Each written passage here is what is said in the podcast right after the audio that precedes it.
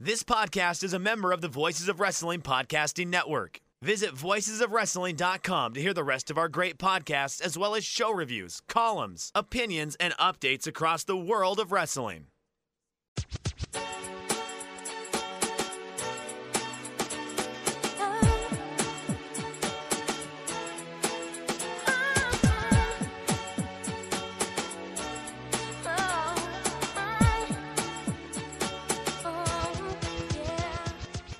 This is Everything Elite, presented by MyBookie, the world's best podcast devoted exclusively to all elite wrestling and the elite extended universe.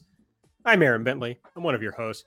I'm joined by my brother, Slapjack, aka Nate, aka Epitasis. What's up, Nate? What's up, brother T Bar? uh, here I am, uh, about to retribute some stuff. That's what's going on. Uh, I, you know, I hope nobody mocks you, or I'll have to get mad. Uh, that's that's all my slapjack knowledge. Okay. Well, otherwise, how are you in your Um, non-slapjack uh, perspective? Doing all right. Uh, you know, pretty hopped up on Dayquil at the moment, so I'm right in that initial rush. Uh, we'll see how that uh, you know peters out through the rest of the show here. How you doing?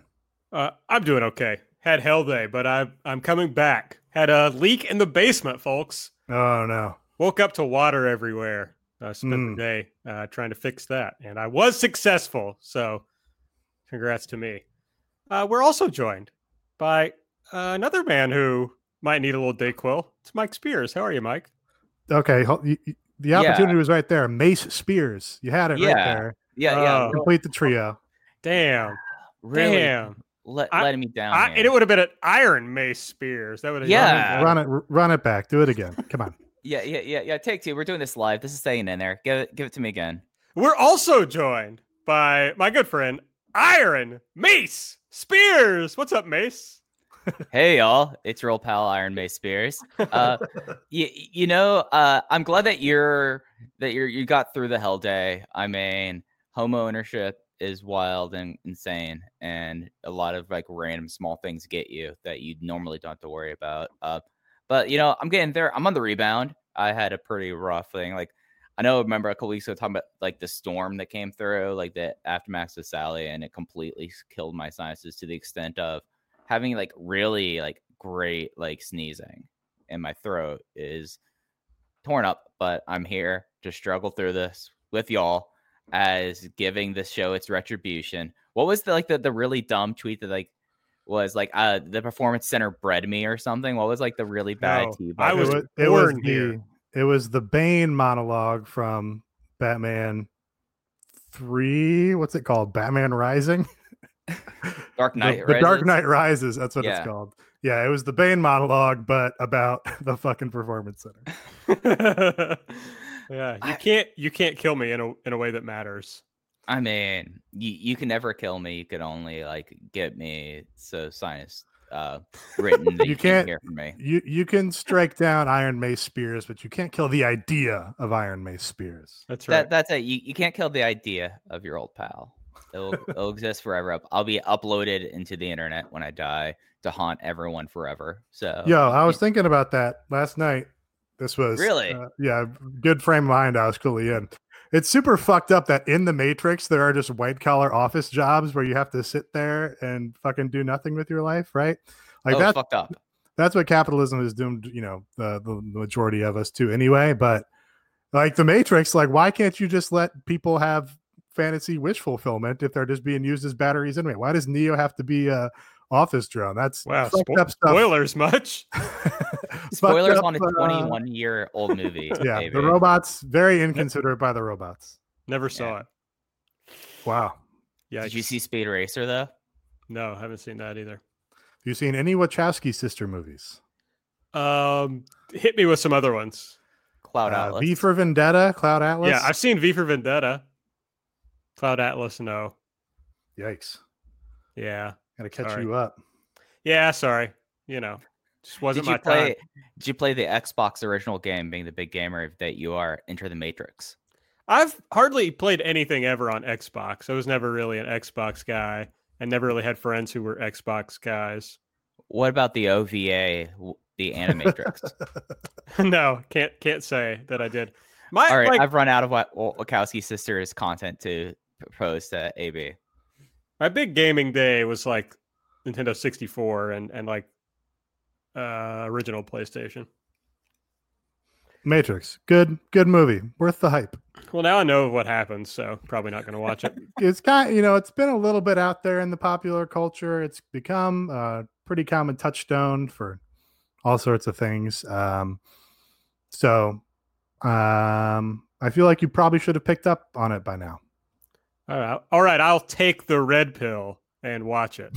Right there, you go. Did that work? Was that good? Uh, I don't remember which pill is good or bad, but that does that does apply. okay, excellent. Uh, I feel like I had another bit here, and I've uh, but I've lost the plot, so I guess I'll just move on. Uh, if you want to see other kind of half-formed thoughts, you can follow us on Twitter at everything AEW. I'm at Aaron like the car. Nate is at Epitasis. Mike is at Fuji Heya. Subscribe to the podcast, please. Give us a five-star rating. Give us a review on the Apple Podcast app. And if you would like to support the show, you can do so by going to patreon.com slash everything elite. As is customary, we will be playing Elite or Delete on this show. We'll be running down week 51, episode 51 of Dynamite that happened this week. Uh, we'll talk about the ratings. And of course, we will talk about what's coming up on the next few weeks of Dynamite, what we know so far. Uh, we'll get into all that. But we'll start off with Elite or Delete. Delete! Elite! Delete! Elite! Delete! Elite! Elite! Delete! Elite! Elite! Delete! Stop! Stop! Stop! Delete! Delete! Delete! Delete! Delete! Delete! Nate, buddy. Uh, actually, no, I think I do have a sense of what how you thought about this show. So, uh, hit me with what your favorite part was. Uh, okay.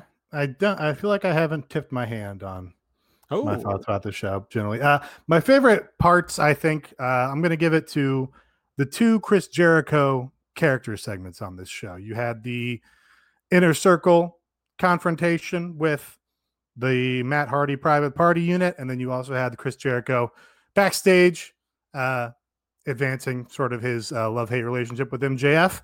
Uh, and I thought those were maybe the two strongest things on the show. Um, I just thought both were pretty effective. It, it feels like it had been a long time since we saw even the shorthanded inner circle all together. You know, Santana and Ortiz had kind of been spun off to do their feud with the best friends, uh, kind of separately. And you know, there's there's something really fun about that group together. So they played it really well with uh, Chris Jericho, uh, you know, duping us on Sammy Guevara's return. That's always fun. Uh, and then the you know private party, I thought put in a pretty tough spot. I think where they haven't gotten a lot of mic time, but they've got to kind of set up this comeback match for Isaiah Kassidy and Chris Jericho. Thought they were pretty competent there, even after uh, you know Matt Hardy fumbled a bit on his promo. And then I just the the MJF and Chris Jericho dynamic is fun and it's been consistent where they uh see too much of themselves in each other. Uh so they kind of like each other, but they also kind of hate each other. Uh and it's they do this recurring bit where they say things at the exact same time. Uh and they played off just a little you know, fun joke the other week of them making fun of each other on Dynamite because they acknowledged what was on the TV show, which is novel. So yeah, I enjoyed those two segments. I out of the segments, I thought that MJF one was much stronger. For those two, just have like a very kind of funny chemistry that I think the two of them play up pretty well together. And it's one of those things that the the one thing that I appreciate at least so far in the, in the promotion is they are totally okay with their heels acting like absolute geeks. Like the idea that they that like that you do Jericho is at least seen through the fans as a pretty cool person, but like whenever like the two uh, Okay, slow your roll, slow your roll a little bit there, Mike. I don't know about a pretty cool person. I, I mean, like he gets to sing along. Like he's someone I, that he- he's absolutely like an icon and legend in the business, but to call him pretty cool is kind of strong, I think. okay, uh, uh, okay, he's someone that the fans tolerate with his eccentricities. Okay, that's more fair. I, I I think like that. That's the most blunt way of putting it there. And him and MJF play really well together. I I do think that first segment, like the the whole like situation of private party in this promotion has been like not building them really and just like thrusting them into situations that it's either sink or swim or they cater it around them. Like it's not like that there's like a slow build of private party. Whenever private party come out, it, there's like an expectation there that I feel like that they it, it's not like that they have matches on Dynamite just so they can get ring work as two young guys in the business who need to have constant ring time to keep on improving. So they're they're constantly kind of like put into these positions that I think you I don't want to say the word exposed because that's because that's unfair because I feel like that Kassidy like at the end of the promo I was like okay this set this up pretty well. Like I mean the the promo itself you could tell that both uh, Marq Quen and Isaiah Kassidy aren't comfortable doing promos. So but like that but I feel like that Jericho having Jericho there really like I don't want to say like was a crutch but was able to be like a focus and it's something that like Jericho was pretty like helpful in a way like, Jericho and other promotions could have just eaten up the uh, young guys, and he didn't. And I feel like that he was like the stabilizing presence, especially with someone like Matt Hardy, who's not a promo guy either. Yeah, no, he Jericho did a really good sell. I think of I think of Isaiah calling him Le Champion bitch, which is like such a such a funny pro wrestling line because it's like you know, in pro wrestling it's a big pop and everywhere else is like you call him Le Champion bitch. Uh, but Jericho Jericho sold it. I think like he was actually wounded. Um, so yeah, he definitely uh, uh, you know contributed. I don't know. The thing about it is, like, I think the segment was pretty bad overall, like the the the private party segment. And I agree with what you what you said, Nate, that they put private party in like a pretty tough spot. And honestly, like, I think it's good that they put them in that spot. Like, they had to kind of they had to feel that it wasn't going that well. And I think that's like a great way for young guys like that to get better at it, you know? So I'm glad they did it that way. I don't think it was very good, but I think it's good for the growth of private party. So I, am not against it. Yeah, it's it was kind of an expectations things for me. I you, you know, you feel like okay, Isaiah Kassidy goes out, he, he stops Marq Quen from promoing, he stops Matt Hardy from promoing, and he cuts a fiery babyface promo on Chris Jericho to challenge him to a match. Also, this is the first time he's spoken on in the ring on television. That's like a pretty big ask. And I was just like, oh, you know, he's not rushing out there. He he doesn't seem like he's stumbling over his words. He just was kind of patient with it, and I was like, that's probably the smart way to do it.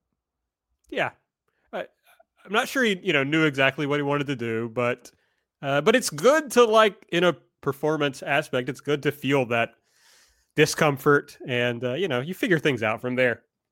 So that's good. I like it. I'm surprised by it, but you know, Nate always surprises on this show. Mike, kind of keep guessing.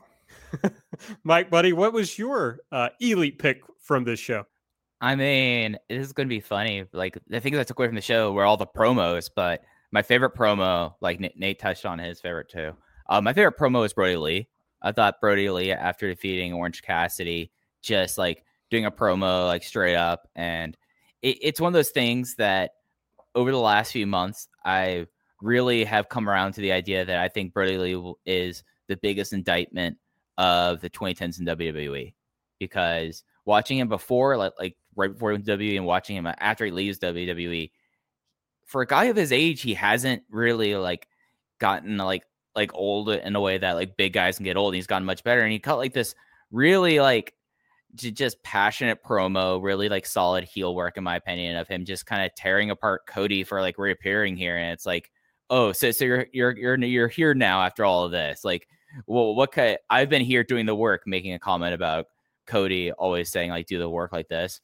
What kind of man's another man to do the work? Which I guess he's of the impression that Orange Cassidy got put up to this match by Cody, which is something that I did not really sense in the lead up. But then talking about like, did you see what I did to Dust and what Anna Jay did to Brandi? What kind of and then like it's just like very much so. And then talking about like the uh, the uh, the dog collar ma- match to cover the tattoo and kind of made like a a, a snide like uh, reference to like, oh yeah, he's arbitrating his childhood because Dusty was known for doing uh, dog collar matches. So I thought that Brodie, it was like only about like a minute long promo, but I came away with this yet again going, how did this guy? Well, I know how this guy got wasted so much, but I'm really happy they didn't completely lose his motivation and got out of wrestling because he's still, I mean, he might be my favorite performer in AEW this year.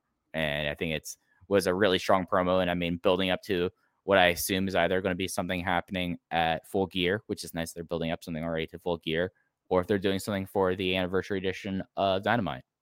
Yeah, he was very good here, and it's it's really something that. Well, I mean, kind of what we were talking about with not the same level, but kind of what we talked about with Isaiah Kassidy, where Brodie struggled. I think the first couple of promos that he cut in AEW, but once he was able to kind of get his feet under him and and get uh, confident and comfortable, you know, he's just been excellent. And this is, I, I agree with you, Mike. It's like one of the characters that I enjoyed the most on this show nowadays. Yeah, it was good. Um, it's kind of some fun, cheeky inside stuff or whatever in there too that gave you some fun stuff to chew on. Yeah, I was pretty uh pretty happy with the return of Cody segment here overall. All right, my turn. Uh, I mean, I'm, I'm not going to surprise anyone here. It was Big Daddy Miro, baby, is my elite pick. Uh, I just thought, you know, first of all, the guy's ripped to shit. He looks great. The blonde hair looks great. And yes, this match fell apart. There's no doubt about it. But everything Miro did was what people were clamoring for. He like hit these big moves that looked pretty uh uh you know crushing every time he hit one. I mean, he did almost kill uh his tag partner at one point when he threw him over the the barricade, but I thought he looked like an ass kicker here and it made me just like more excited for the Miro run. So Miro continues to be my elite pick of the week. Uh his leg injury was on on television, right? That wasn't just a fight exclusive. Yes, No. it was on TV. Yeah, it's on Okay. TV. Yeah, um, yeah, he looked huge. Um, he was really good on Sammy Guevara's vlog this week. So I was I was coming in on a Miro high. Uh, very funny that uh, he he went to do his camel clutch Steiner recliner, and Jim Ross called it that's the accolade, and uh, Excalibur was like, no, that's the game over, which is very funny because he's the best gamer. Very funny to be another gamer character. Also, not the most famous game over submission finisher in pro wrestling right now. Uh, also very amusing. Um, but yeah, kind of hard for me to say anything about the match one way or the other because you know for a second there I thought his leg was shot and you know the whole thing was really going to fall to pieces. Yeah, and with like his like a lot of that match, like it looked like he rolled his ankle and he was trying to do stuff while having a rolled ankle in a Kip Sabian match where Kip was not really didn't really have much chemistry, but I felt like Miro came out of this match like as much as you could in that situation, all things considered. I feel like he looked I felt like he looked like like a thousand bu- like a million dollars, like blonde hair coming out, having like the boxing style version of his old tights uh just ripped to all hell like just a giant slab of meat there just throwing around joey janela and beating up sonny kiss it was tremendous and how can't you love the best miro i mean to be the miro is the best and nate after like listening to your recap the sammy guevara uh vlog i went back and watched it for miro and the reaction of sammy guevara opening up each one of his sodas made me very very happy and him calling it colas Colas, really yeah, it really popped me opening all his colas. I do. Uh, very funny to be like, all right, Miro, it's time for your first match. It's you and Kip Sabian against Joey Janela and Sonny Kiss, the the three people you assumed you'd be programmed with when you left the WWE. Here we go. The other thing I wanted to say about the match, though, was like I know he did kind of big heel work as Rusev in WWE, but he was doing lots of like interesting little stuff in this match. That was just heelish, like uh, when he was not letting uh, you know the the Sonny and Joey team make tags and stepping. I forget who it was on, but he was like stepped on them to hold them there while he tagged Kip. So he was just doing little stuff that I thought was like, okay, this guy is uh, motivated. He's like focused in on what he wants to do, and uh, he looks great doing it. So I, I just think like yes, he's in this kind of mid card story, but you can't stop this guy from being a huge star. There's no way to stop the best man. It just can't happen. and in this promotion where they've heated up people to like huge pushes over the last two weeks on two different things on each episode like it's not going to take much to like make miro into someone who could have a wwe oh sorry blah brain i just saw something that made me say wwe but aew world title shot All right, well, let's talk about the stuff we didn't like from the show. Uh, Nate, what would you like to delete? Um, like to delete, I guess, the failure of AEW to construct the proper bubble here for the COVID situation. I guess, of course, had a report coming out of this show that there was some degree of COVID outbreak uh, amongst the AEW roster. It sure seems like there's been a outbreak amongst wrestlers in general. Uh, we had a whole bunch of roster members that were not booked on the show uh, for inclusive reasons. Uh, Lance Archer uh, off the show for COVID reasons, um, and yeah, just this is this was kind of inevitable. I think we said that it was inevitable when they continued to run shows and didn't do a real bubble, an NBA bubble, or even a Ring of Honor bubble. Um, they instead, you know, let their talent go and play shows at Sturgis. Um, and you know, we it is a good thing. Have to we have put the company over, and it's a good thing that if you are going to have these guys as independent contractors and not give them the benefits that an employee would get, then they should be genuine independent contractors and have the freedom to go and work other shows, work indie shows, work your GCWs, work your Warrior Wrestlings, work your Alaska shows, whatever. But uh, you kind of have to look at that in a new light, I think, when you have a global pandemic and these shows are not uh, up to the standards of safety that your company should be. Uh, so, you know, it's great that AEW is doing some kind of test for their talent uh, and their staff when they enter, but uh, you know, Warrior Wrestling is not doing a test, and Warrior Wrestling is having fucking meet and greets, which makes zero sense. Uh, so when you are, uh, you know, insulating all these people to meet a bunch of indie wrestling fans, and they're all sharing the same space, and then half those people are getting on a plane and coming to your show, uh, it's just not a, you know, it's inevitable. It's inevitable that uh, people on your roster are going to have the virus, and it's going to fuck with your booking and it's going to put people's lives at risk. It's going to put people in your company's lives at risk. You have elderly people in your company, uh, and then you know again they're traveling, they're on planes, they're just continuing to spread the virus in general. Um, so yeah, I'm, I, I delete all that. Yeah, and I feel like for months my big thing is we don't even know what their protocol is. I feel like I've said that each time this has come up here. Like the only stuff we've been able to ascertain is stuff from interviews and stuff that's come out of it. And the thing that's come out over the last 24 hours about this pretty much proves like, unless you have a public protocol that says, this is what we're doing here, here are the steps. And one of the steps, as Nate, as you said, like they are, for the most part, acted are treated like true independent contractors to how the delineation is. But in this time right now, like the collective's in like two weeks. The collective has Joey Janela all over it. There's other people on the roster or booked on the shows. The collective is in a larger armory fairgrounds in Indianapolis, Indiana. And this thing is like an old building. It's indoors. And how can you be all right or like have plans that it's like, hey, you want to go do these things? That's cool. We're writing you off TV for the next month.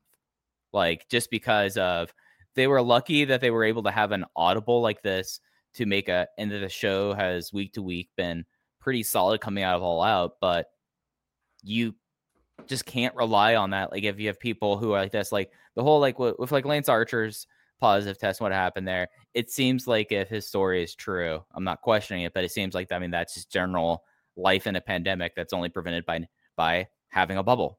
And it's been proven, at least through North American sports, that the one way you can make sure that you don't have any sort of interruptions have a bubble. And we've said that ever since the start. And, you know, until they really like readjust it, I think that this is a this will be a problem that's going to be going on. It's going to be ongoing and it will continue to go on there. And yeah, I mean, they played this is how they played their hand, and now we see the results.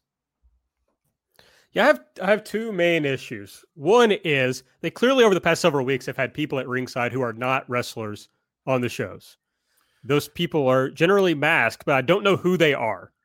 I I they may just be staff members. If you look at like a Sammy G vlog, there are like people on Sammy G vlog who are like, you know, staff members, and then I've recognized them in those first few rows. So you're right that we don't know for certain one way or the other. Uh, but uh, you know, I don't think they're fans off the street. Would be my guess. I hope not, but we don't know how what kind of testing those people are getting. And then, you know, we just find out today uh, that the only thing they've been doing is a blood prick test, which is for antibodies, which tells you if someone has previously had the the virus. It doesn't test for current infections, and that's all they've been doing.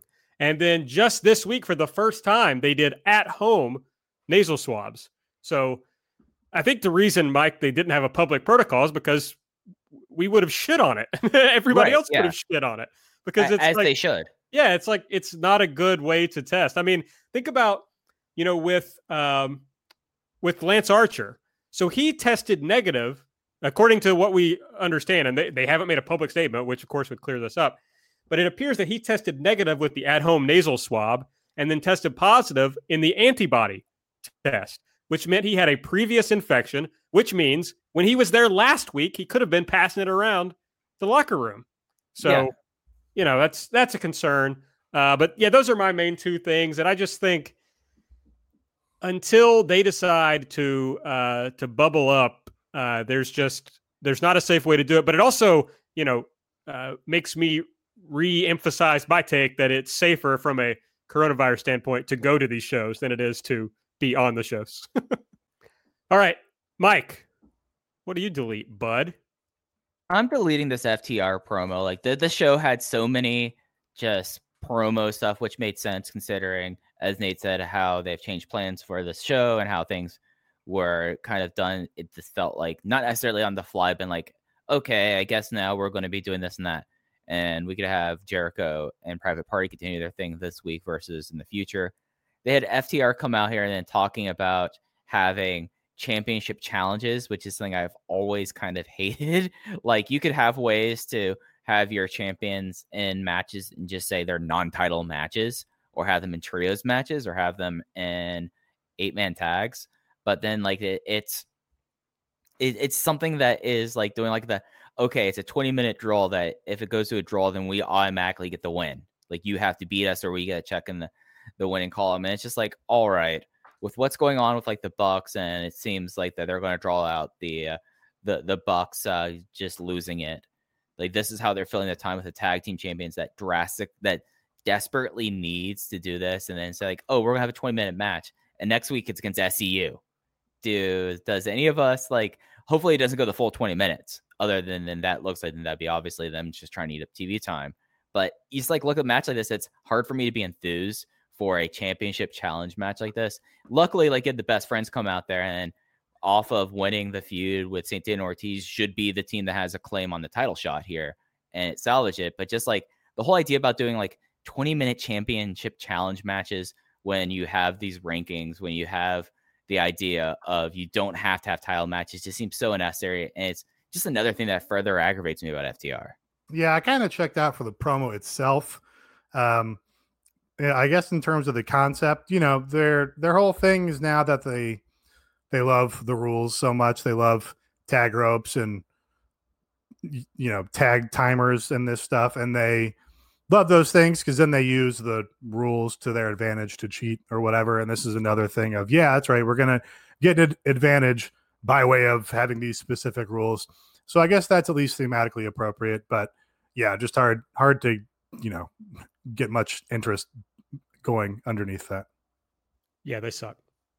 That's my take. Um, my delete. I almost switched this over to my elite pick. To be honest, it was a real. It was a real struggle for me. Uh, but it's gonna be uh, tortured Cody is gonna be my delete pick. Uh, but it's brought me so much joy since it happened that it's hard to delete. But it's just like Cody. It's like Cody is the uh, high school student who went away for the summer and found out about Alkaline Trio, and now he's come back for for school with it with his new look, and it's just so fucking funny. I saw them like retweet something in my timeline, and just looking at him again with like the pocket watch and the black hair, it's just fucking amazing. Uh, but I do, I got to give Cody credit for like reinventing, or not really reinventing himself. We'll see what it is, but like doing something. It's kind of like how CM Punk used to do like a different hairstyle when he changed characters. You know, it's like at least a little something to keep him fresh. But it's so fucking funny. Yeah, I liked it. Uh, that's it, it's not not funny. It is certainly funny to some extent. Uh, I just liked it. I was like, you know, when he comes back, he has a new hair color, and people go wild, and that's funny. Uh, and I I like it for that reason. Uh, and he has an even more elaborate entrance where they f- play the full choral theme when they usually only play part of it, and you get that whole thing, uh, which is funny. Yeah, I don't know. Uh, it, it, it got the you know I will say they got a lot of the right reactions on this show, despite uh, what could have been missteps, and the crowd who has you know been I guess quiet a lot of the time on these live dynamites since they started having a crowd there. Um, you know, was was was quiet at points as well, which is again kind of understandable because they're all distance and it's weird vibes and all that. But uh, you know, Cody got received like a big returning babyface, and I Brodie Lee got like a Brodie Lee ch- sucks chant, which is like I kind of thought that he was going to get a big face reaction just from the whole Dark Order thing on BTE. I thought people were going to, you know, be cheering for the heel just because he was too entertaining. Uh, but that didn't happen. They got they got the the crowd to follow along with them. First off, AB, you're so close to getting the reference right. It's not tortured Cody. No, that I'm not making a reference. I'm doing my own thing, Mike. Yeah, yeah, I, yeah. I don't have to steal other people. I'm just I tortured is a term that we like to use in like the mid 2000s to describe the kids who were really into like oh well basically murder Brian. Uh, yeah, so I'm just sticking with my own my own stuff. I, I mean, he's clearly right now in his Metal Gear Solid 5 phase. He has punished Cody. He's Venom Snake. And it is fantastic that, like, it, it's just goofy in a way that, like, is the right levels of goofy. That, like, he comes out here, the Ace elevator is gone.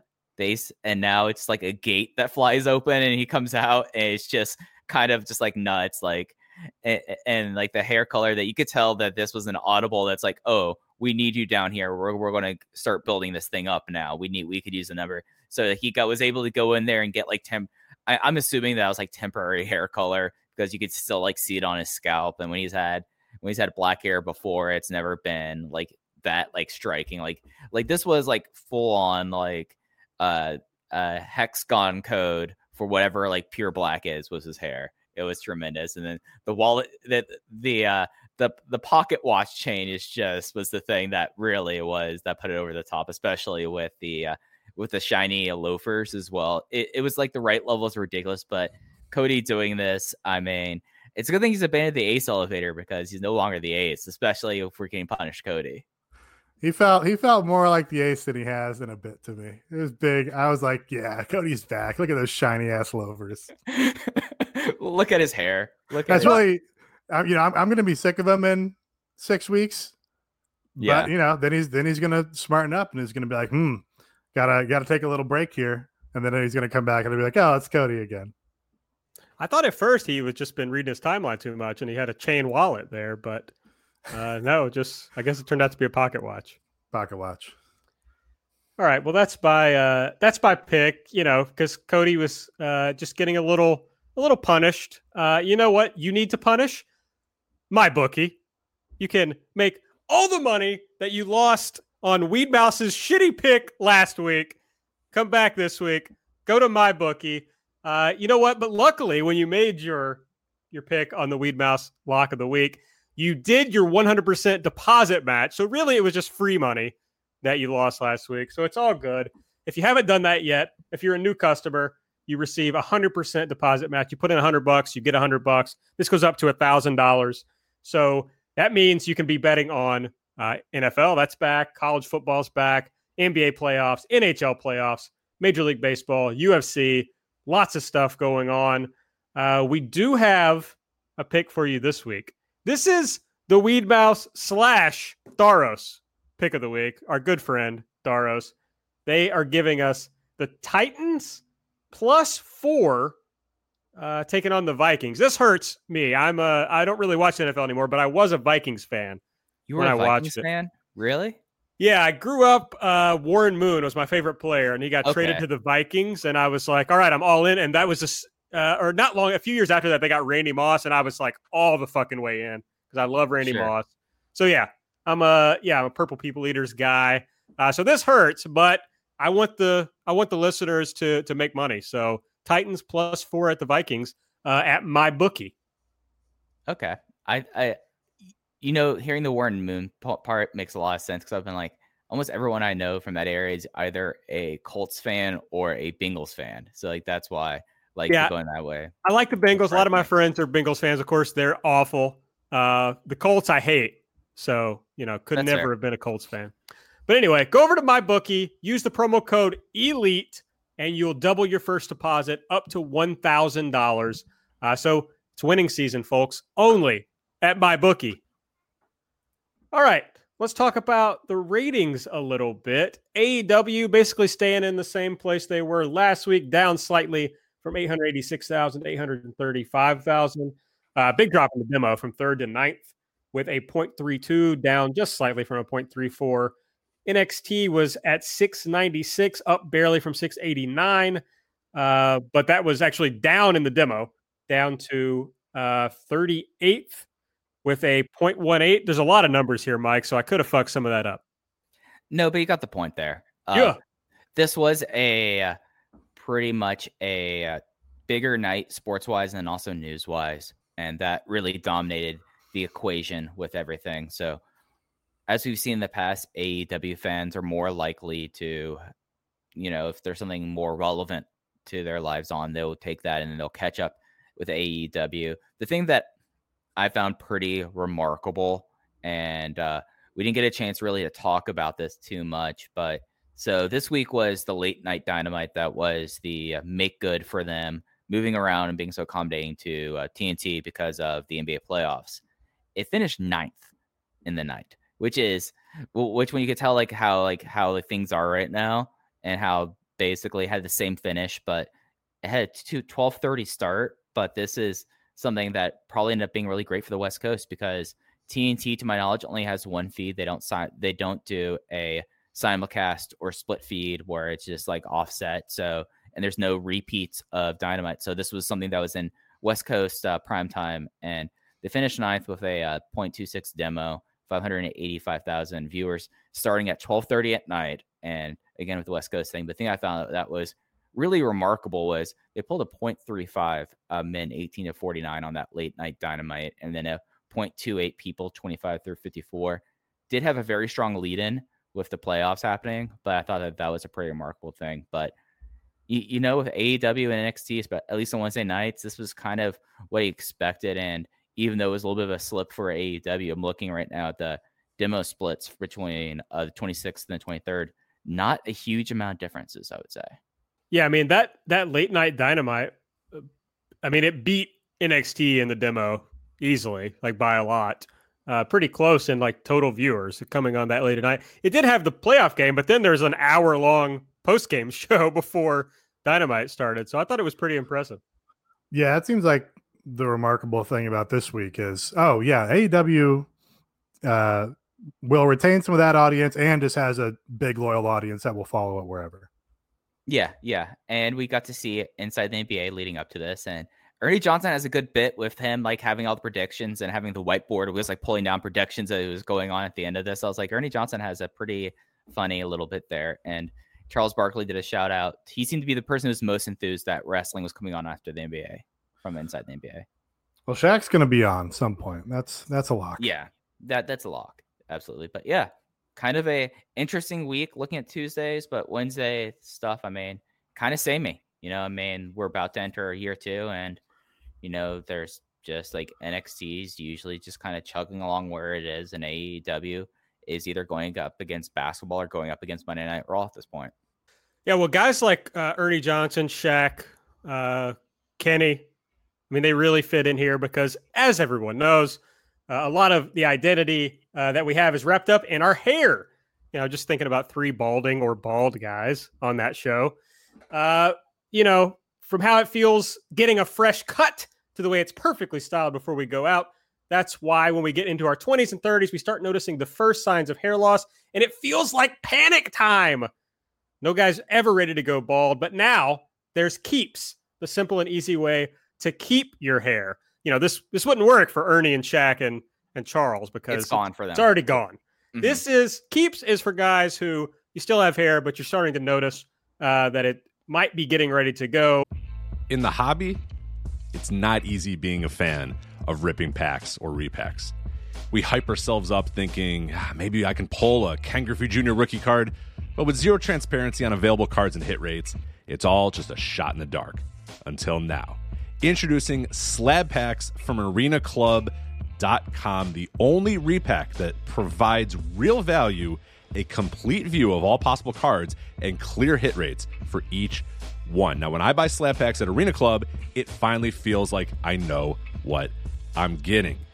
I was able to open an Arena Club slab pack, and and I'll be honest, it was a lot better than what you normally do. Say you go to a card show and there's a random innocuous brown bag of cards, and yeah, you can open it and look, it's going to be junk. You're you, you know what I mean? Like you know what you're probably going to get in those. Maybe you find that fun. And sometimes I do. Sometimes I like just opening up cards and saying, "Ah, hey, look at some random cards, or whatever." But if you're really in this game to to find value and find particular cards, it sucks to have to buy these mystery packs, and it ends up being, you know, almost nothing, you know, nothing of value. Not with Arena Club. You can display again of all available cards, hit rates, grading, so you know that when you're opening up the slab pack, you are going to get something valuable. You are getting something good.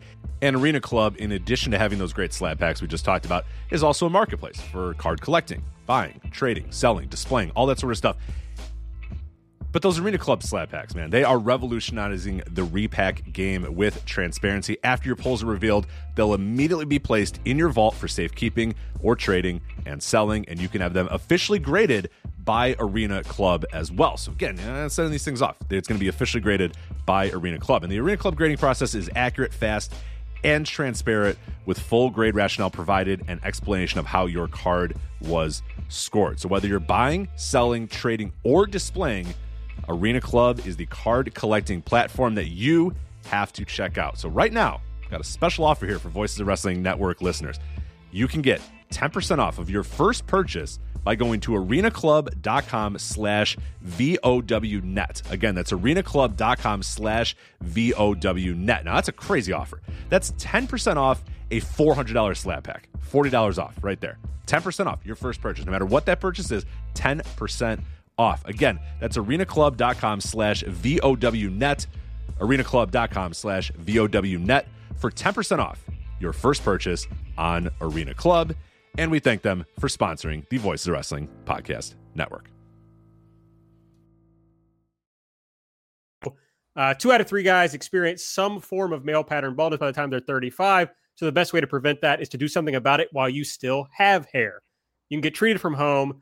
Uh, you used to have to go to the doctor's office, but now you just visit a doctor online. Your medication is delivered right to you.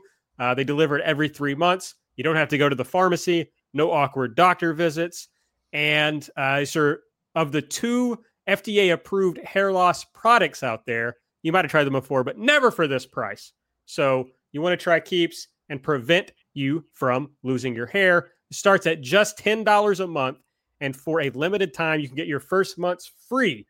So all you got to do is go to keeps.com slash elite to receive your first month of treatment for free. That's K E E P S dot com slash elite. All right, let's move into talking about episode 51 of Dynamite. I guess they're going to give us the anniversary show in a few weeks, but technically next week will be the, the one year anniversary of Dynamite. So they, of course, as is befitting such uh, such a time, Penelope Ford and Kip Sabian are the first people we see on the screen. They come out, and Kip says it's time for what everyone's been waiting for the in ring debut of the most handsome man ever, the best man, Miro. We get a great Miro entrance and a Joey inset promo where he very uncomfortably says Kip is making a mistake marrying Penelope.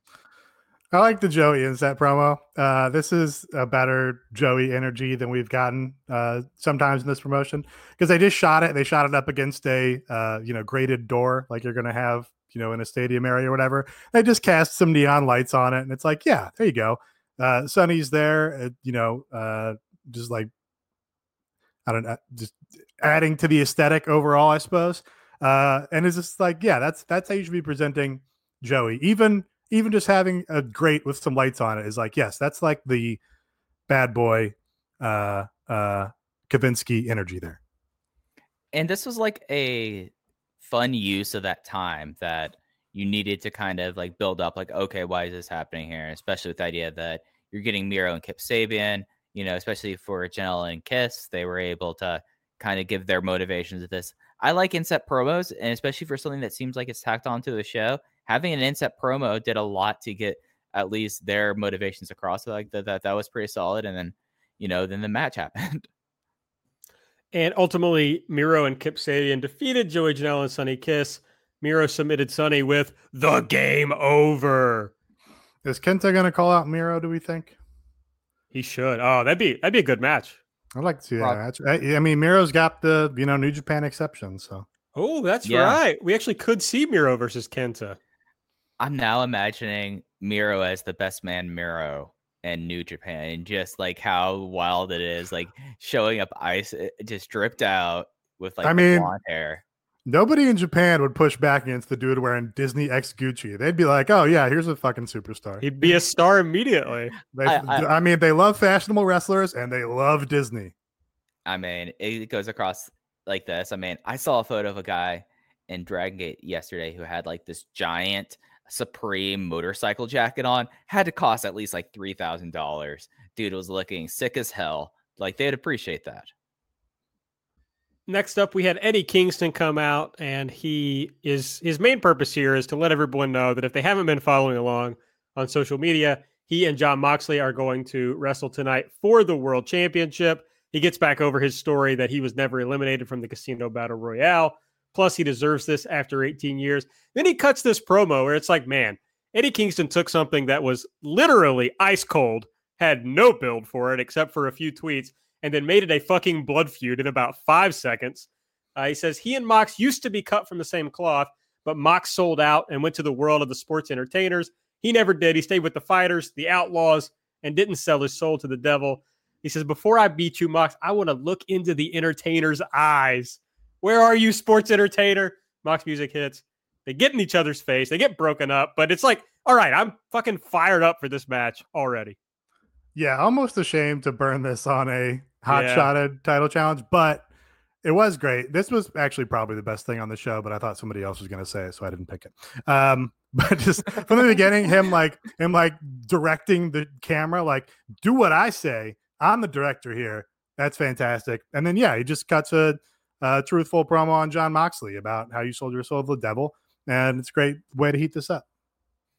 And it's something where this is the testament to overall like believing in your talent to do what they do best because you've had Kingston really have very limited time, but that his promo was two minutes and they instantly made just like a incredibly hot main event. And it has to give everyone a lot of confidence in me. Like, yeah, no, we now know that we can give the ball to Eddie, even though everyone else who's seen an Eddie promo have been like, yeah, Eddie Kingston can build up a match within 90 minutes. He can do that. But now, like, it's such to a point where maybe this is something that like this this played off so well, and they actually have like tangible things like no people are interested in this people wanted to see us that you know who knows what they're going to do with eddie now and i think that makes the whole uh, unit i guess they were going to be called the blood brothers i don't know if that's actually going to happen but him uh, lucha bros and butcher and blade it, it's nice now that that we can now believe like oh no eddie isn't just going to be like a mouthpiece for these guys now eddie can be his own star as well. And i thought that that was really cool i thought that was a really effective kind of thing that came out of this. Kenny came out to join the commentary table, notably not dripped out whatsoever. Uh, Tony Schiavone just laughing at his at his fit as he came to join, and then we did uh, Hangman Page defeating Evil Uno with the buckshot lariat, and kind of doing a lot of the same stuff from last week, where Kenny, you know, was commenting about how they're never, ever, ever getting back together. Yeah, kind of like uh, you know, it's like, yeah, Kenny, you're you're saying you're never ever getting back together with the dude, but you sure do make a point of coming out and watching all of his matches at the commentary desk. It doesn't really seem like your actions are uh, in in pursuit of your goals. Yeah, and it's something that like just felt exactly like this, and then Hangman had a solid match after this, but I just felt like it was just like retreading, and it, this was the audible they called here. That's like, oh yeah, we could just do this again. I'm like, oh, okay, you know, I don't the like we've reached this point in this storyline. I'm ready to see where it goes next. Yeah, Hangman was interesting for like a second or two, and now it's like, well, this is boring. I don't really care about this. Yeah, I mean that's just the that's just the Bentley uh, roller coaster. That's Every true. story goes on. That's true. I don't like uh I don't like things that uh you don't you don't you don't like one week of uh of treading water or No. Yeah. I don't like stalling out at all. yeah. All right, No, next you, up. you need you need to milk stuff a little bit. See, I don't I'm, like I'm not I'm not saying this was particular. This was not well milked. I've seen I've seen better milked cows in my day, Sure. But I'm not you know uh totally opposed to just treading water for a week when necessary. I'm a Mike Spears guy. I need my beats. I need I need another beat in the story, but I just wasn't so lucky here. You just have to keep things moving, but keep things moving in a way that this wasn't like milk. This was like cottage cheese. You know. Oh wow. really I- pulled it together there. I, I forgot where this was. I was gonna make a reference. I JR made a line sometime on the show talking about like weights and saying like this, like he's been to stock shows, and that's probably not his real. Oh, it's about Brodie Lee when he said that. It was like the best JR line that he's had in a couple months. That cracked me up because he was right about that. Tony Schiavone was outside the Young Bucks dressing room. He says they wanted to talk to him. Uh, Matt Jackson opens the door. Tony flinches, and he says, "Well, you, you scared? You know, you worried I'm gonna uh, we're gonna kick you?" Says people at home have been noticing that the Bucks have been acting strange. Matt admits they've been out of line. Says they never should have kicked Marvez or Posey, uh, but they think people will see they've lost a lot. They've lost title opportunities, relationships with friends, but they're going to do better. Tony tries to ask him some questions about FTR that he refuses to answer. He gets mad. He asks Tony for his phone. He smashes it up against the door frame and then he tries to apologize for that and goes to put money in Tony's breast pocket, but Tony has not cut the pocket of his of his coat. I'm sure he also not cut the vent uh, of his blazer. Just very sad for Tony here. Uh, but Matt just throws money at him instead. T- Tony's not someone who wears blazers other than on TV. Uh, I probably true. Yeah, I mean, if this was a Tommy Bahama shirt, he would know what to do with it, not with a AEW embroidered blazer.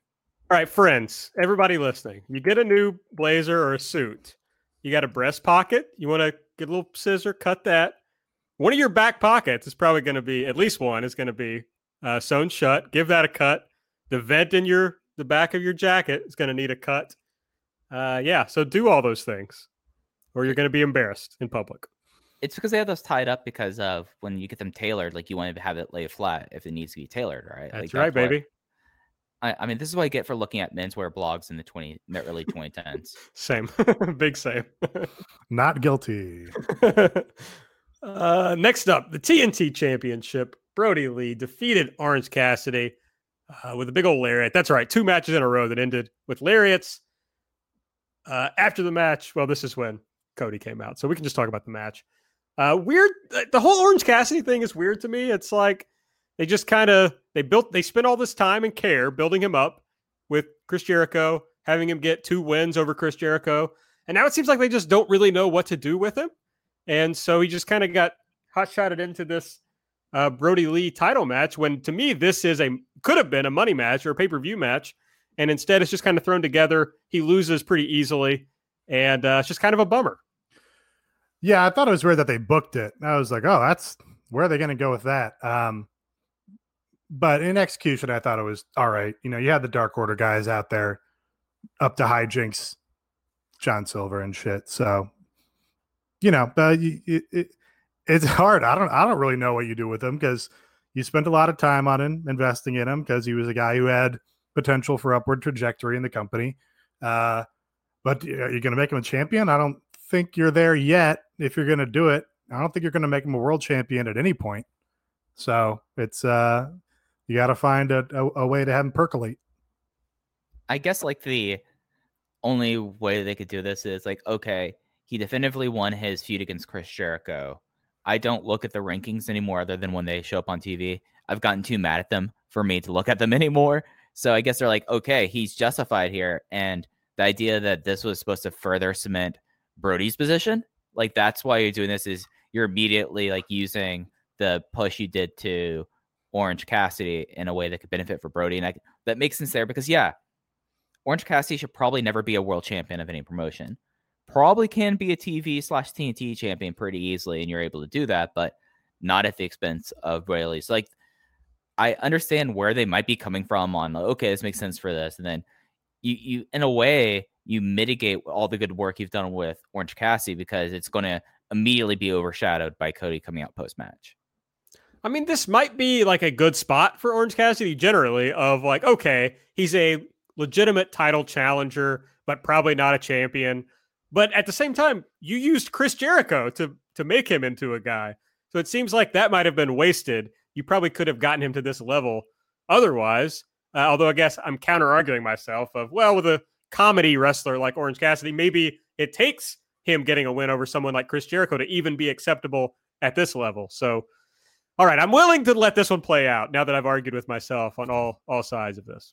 Uh, yeah, Dasha, Dasha, it's Dasha is backstage, uh, but Anna Jay steals the mic, gives it to Brodie, and we've talked uh, at length about this promo, except for Brodie saying, "What kind of man lets his wife post thirst traps on Insta while calling me daddy?" And then he just like paused, and that just hung there. uh, pretty funny. Uh, next up was the the Matt Hardy private party Chris Jericho segment that we talked about. Uh, I made a slapjack note in this, but you know, we've already talked about it. Uh, the FTR thing was next, which we've also discussed. Uh, the funny thing about this was that Dax apparently really badly wanted to say the phrase backyard comedic wrestling. And so he said it was a glorified backyard wrestling match, but then Best Friends music hits, and you just hear Dax yell, backyard comedic wrestling over the mic. Like, I, just, I got to get that line out. Yeah, that was good. Uh, that that felt like good. Like he really needed to get that shot in. I will say, when Best Friends came out here, they felt like bigger stars this week Yeah. to me. Yeah. yeah. I I mean, was like, oh felt- yeah, best friends. Hell yeah, here we go. And I think they this promotion does not do a lot of we're booking this match on the fly shit. Like that that's every episode of, of Raw is every match is booked on the fly based on whatever angle or skit we played out earlier. They don't do that here. So the idea of them like hot shotting it was like pretty interesting to me and felt like pretty hot. And then they didn't give it to us. They're waiting to give it to us. Uh, and I thought that was kind of the right decision too. Like, yeah, make us wait for it because now I've got some hunger to see best friends rack up some wins here. So I that that part of this was uh, I think a success to me. Maybe the the putting the highlight on best friends here. Did you all think that best friends and something that kind of struck me as we're just talking about this?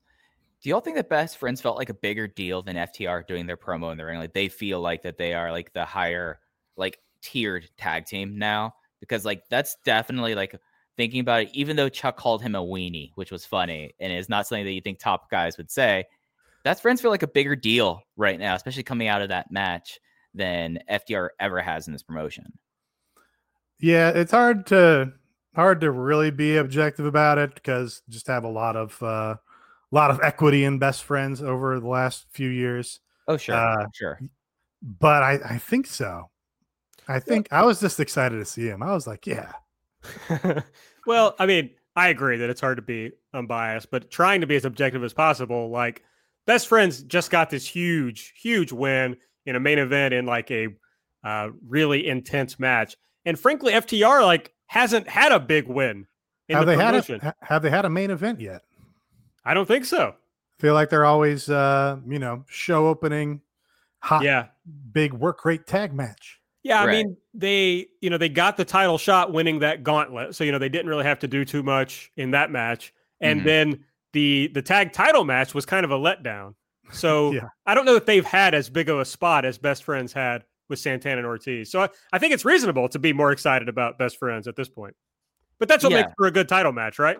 So, I'm, I mean, works. that's that's what one would hope. I mean, I'm, I'm right now looking at this to see if they have been in that position, and they have not been in. Other than FTR, FTR has not been in a not there, not there, not there, not there, not there, not not there. They have not been in a main event that I can see. They've been in the opener, the semi main event. No, FTR has not been in a main event. yeah, Yeah, so that, that's that makes sense. But like, assuming that they're going to beat Best Friends, Like it's actually very helpful. I mean, you would like FTR to feel like a bigger deal, but it's very helpful to have built best friends to feel like a big deal. So when FTR beats them, that should help out FTR, but we'll see how it plays out. Yeah, Yeah, I know, yeah. but it, it doesn't. They just teased on BTE the hey, the Young Bucks and FTR revival match that was so anticipated however many years ago. They referenced that, but it just doesn't feel. And and, and FTR keeps like taunting the Bucks for their you know uh their fines and shit. It just doesn't feel like we're going in that direction at this time, right? It doesn't. No. I, I'm- I'm not sure where the Bucks are going. No, and it's they should definitely hold it off anyway. I mean, that, that should be like if they can make FTR feel like a big deal in this promotion, then that Mhm. should be a massive match at uh, you know, double or nothing next time, maybe. Yeah, and if anything, I think like at full gear, like you, they still have a month and a half before before full gear, and we know they're gonna have a title defense there. They could have the uh, best friends style defense before full gear, and then transition to Bucks versus FTR. They can still do that and won't feel out of place. Yeah, I just I, I don't know. I'm fascinated to see where the Bucks are going, I guess. Like is this heel turn thing actually happening or, you know, what are they going to do with that? So we'll see. But yeah, I agree that it just at this point it doesn't feel like uh, that's what we're getting soon. So we'll see. Uh next up, you know, the the match everyone around the world was waiting for.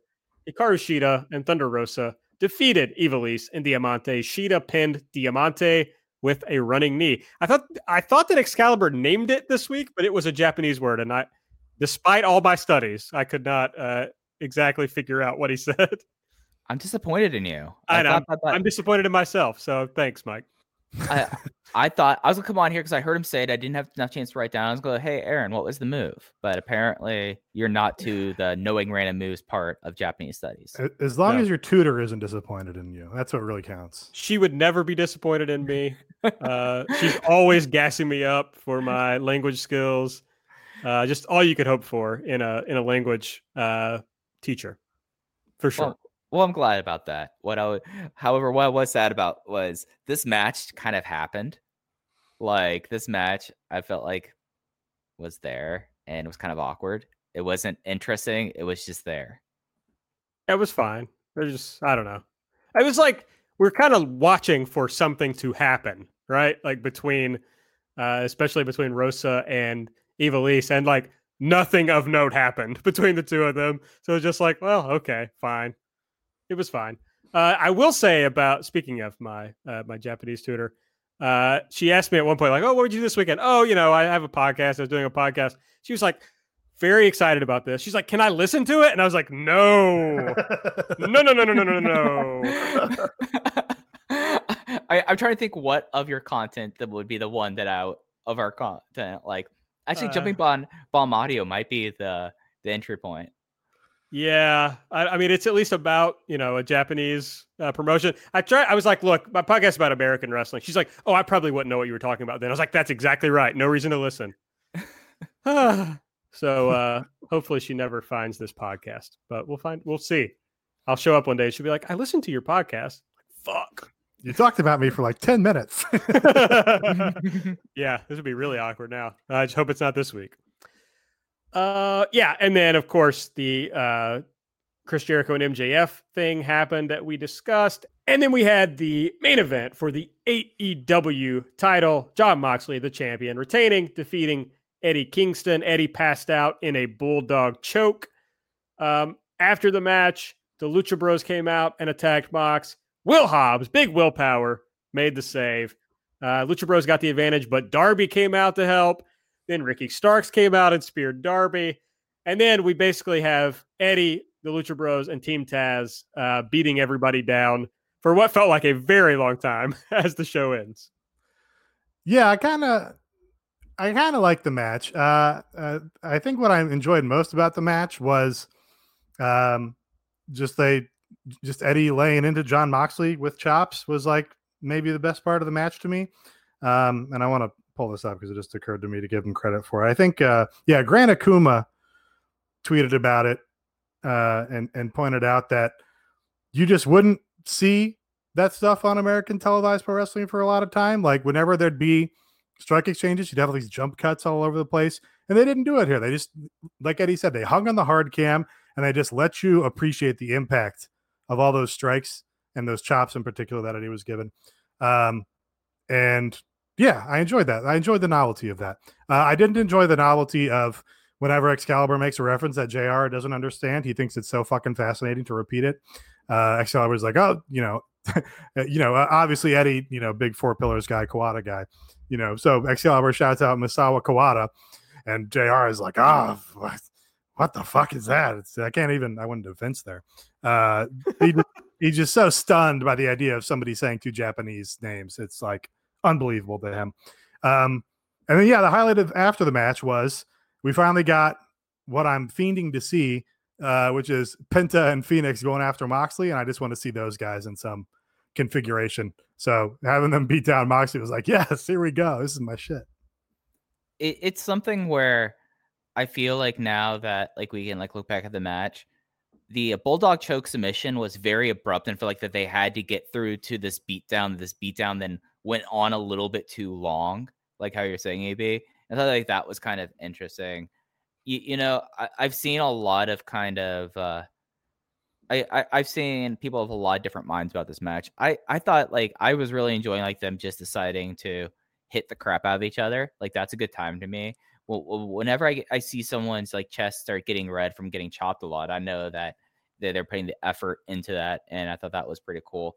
But really, like the big thing to me was in this post match beatdown how much of an absolute star Ricky Starks came off as coming in last in this beatdown, hitting the spear, doing the pose, ripping off his t-shirt. And I thought, like, hey, this company has an ability to hotshot people. And that was like my big takeaway from like this last part of the match or the show. I did. I also wanted to shout out all the backdrop drivers because Eddie did like three of them in a row. I mean, really, you know, the money match between these guys is, you know, some sort of hardcore no DQ match, right? Like that's I think how you do a really big sort of blow off between them, and may, you know who knows if we ever see it. Um, but I, I think probably they didn't want to do it because they just did it with Cody and Eddie, so it's like, well, we can't go right back to that. So, uh, but that would be fun. Remember when Joey and Kenny had a uh, lights out match on Dark, and we were like, what the fuck is happening here? Anyway, yeah, yes. throwback. I, I remember that match. That match was interminably long. Yes. Dark man, it's really gone through some phases in this in this year it went from like big matches like that to some weeks it would be 15 minutes, and now it's like 11 matches featuring a bunch of guys from random Georgia indies you've never heard of. And, and we're probably going to have another transition of dark. So yes, the uh, it's basically it's just a COVID incubator now. Dark. I mean, that is you're right. That is dark. Yeah, that is. Uh, AEW Bleak is what they're gonna have to start calling it soon. Uh, yeah, Ricky Starks, man, they just he's a huge star, right? Like, it's just one of those guys who kind of came. I think it's safe to say, pretty much came out of nowhere, and uh, very quickly established himself as a guy. And uh, I think they've really got somebody in Ricky Starks. Yeah, they should have him on commentary all the time because. The oh, he was so of, good. The best part of commentary and uh, Galazo Dan on Twitter posted a lot of clips was him and t- him and Tatch just interacting, like the two of them just talking about how they would how their second business now is doing a drive-in theater, but shooting movies and throwing it onto the back of Brian Cage. You know, just tremendous stuff. Did a yeah. spear, so he did a he did like that spear wearing slip-on loafers. Just like he has like he just rules. Like Ricky Starks is other than like Brodie Lee, Ricky Starks is one of my favorite people in the promotion right now. And it's just such a delight to see him. Like, I'm not even gonna say this, but like get the opportunity and do the best with it. It has been very easy for me to fall into WWE brain and say something else, but he found an opportunity and he made the best of it. He did. Good for him. Uh, if you've been enjoying the last year or so of us talking about this show, you can support the show further by going over to patreon.com slash everything elite.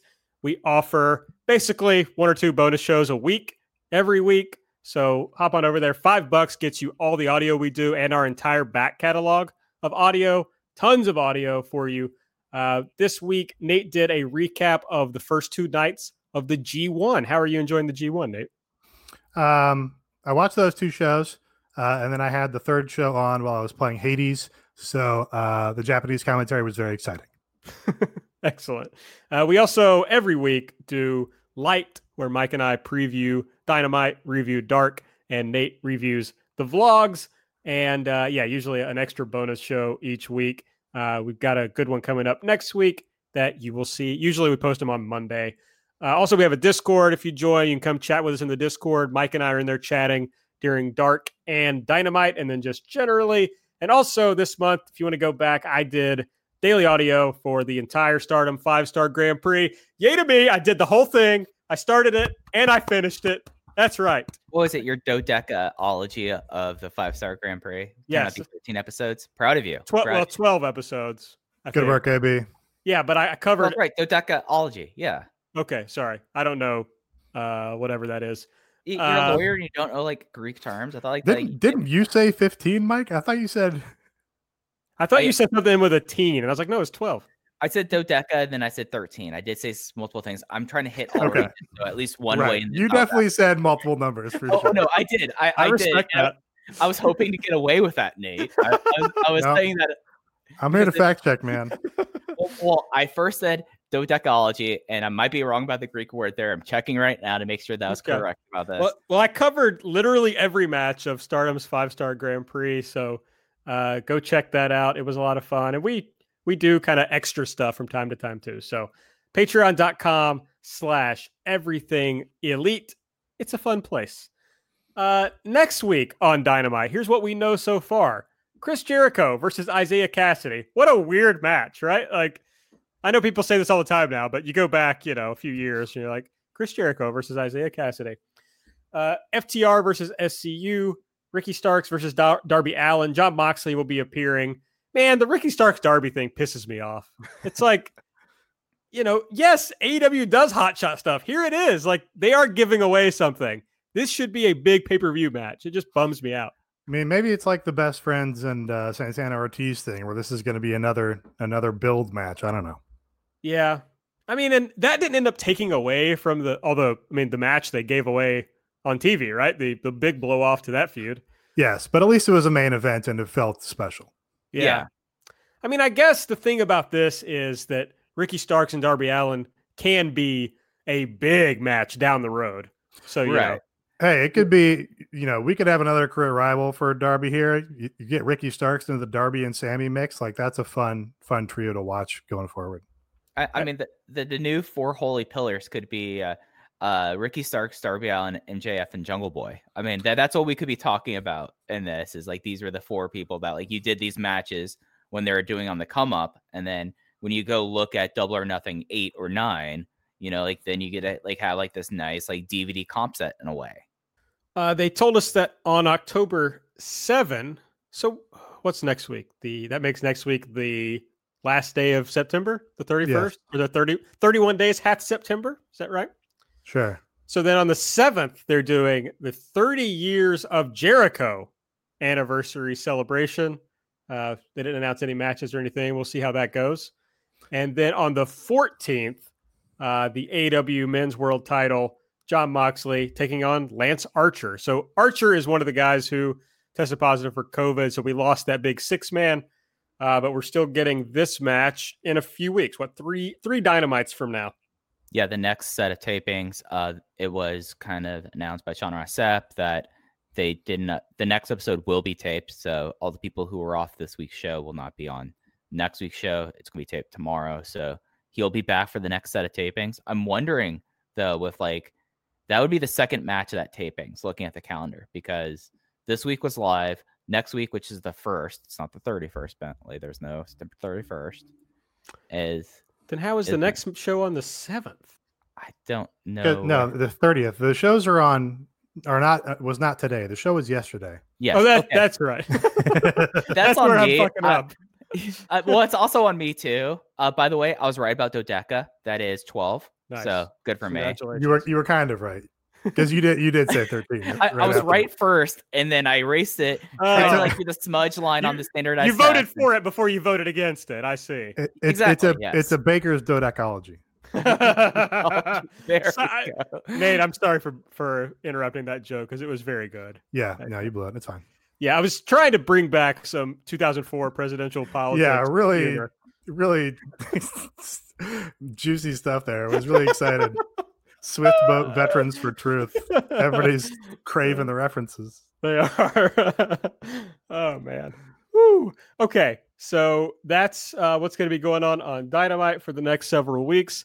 We'll be here to talk about it. Is there anything else uh, that we didn't discuss, gentlemen?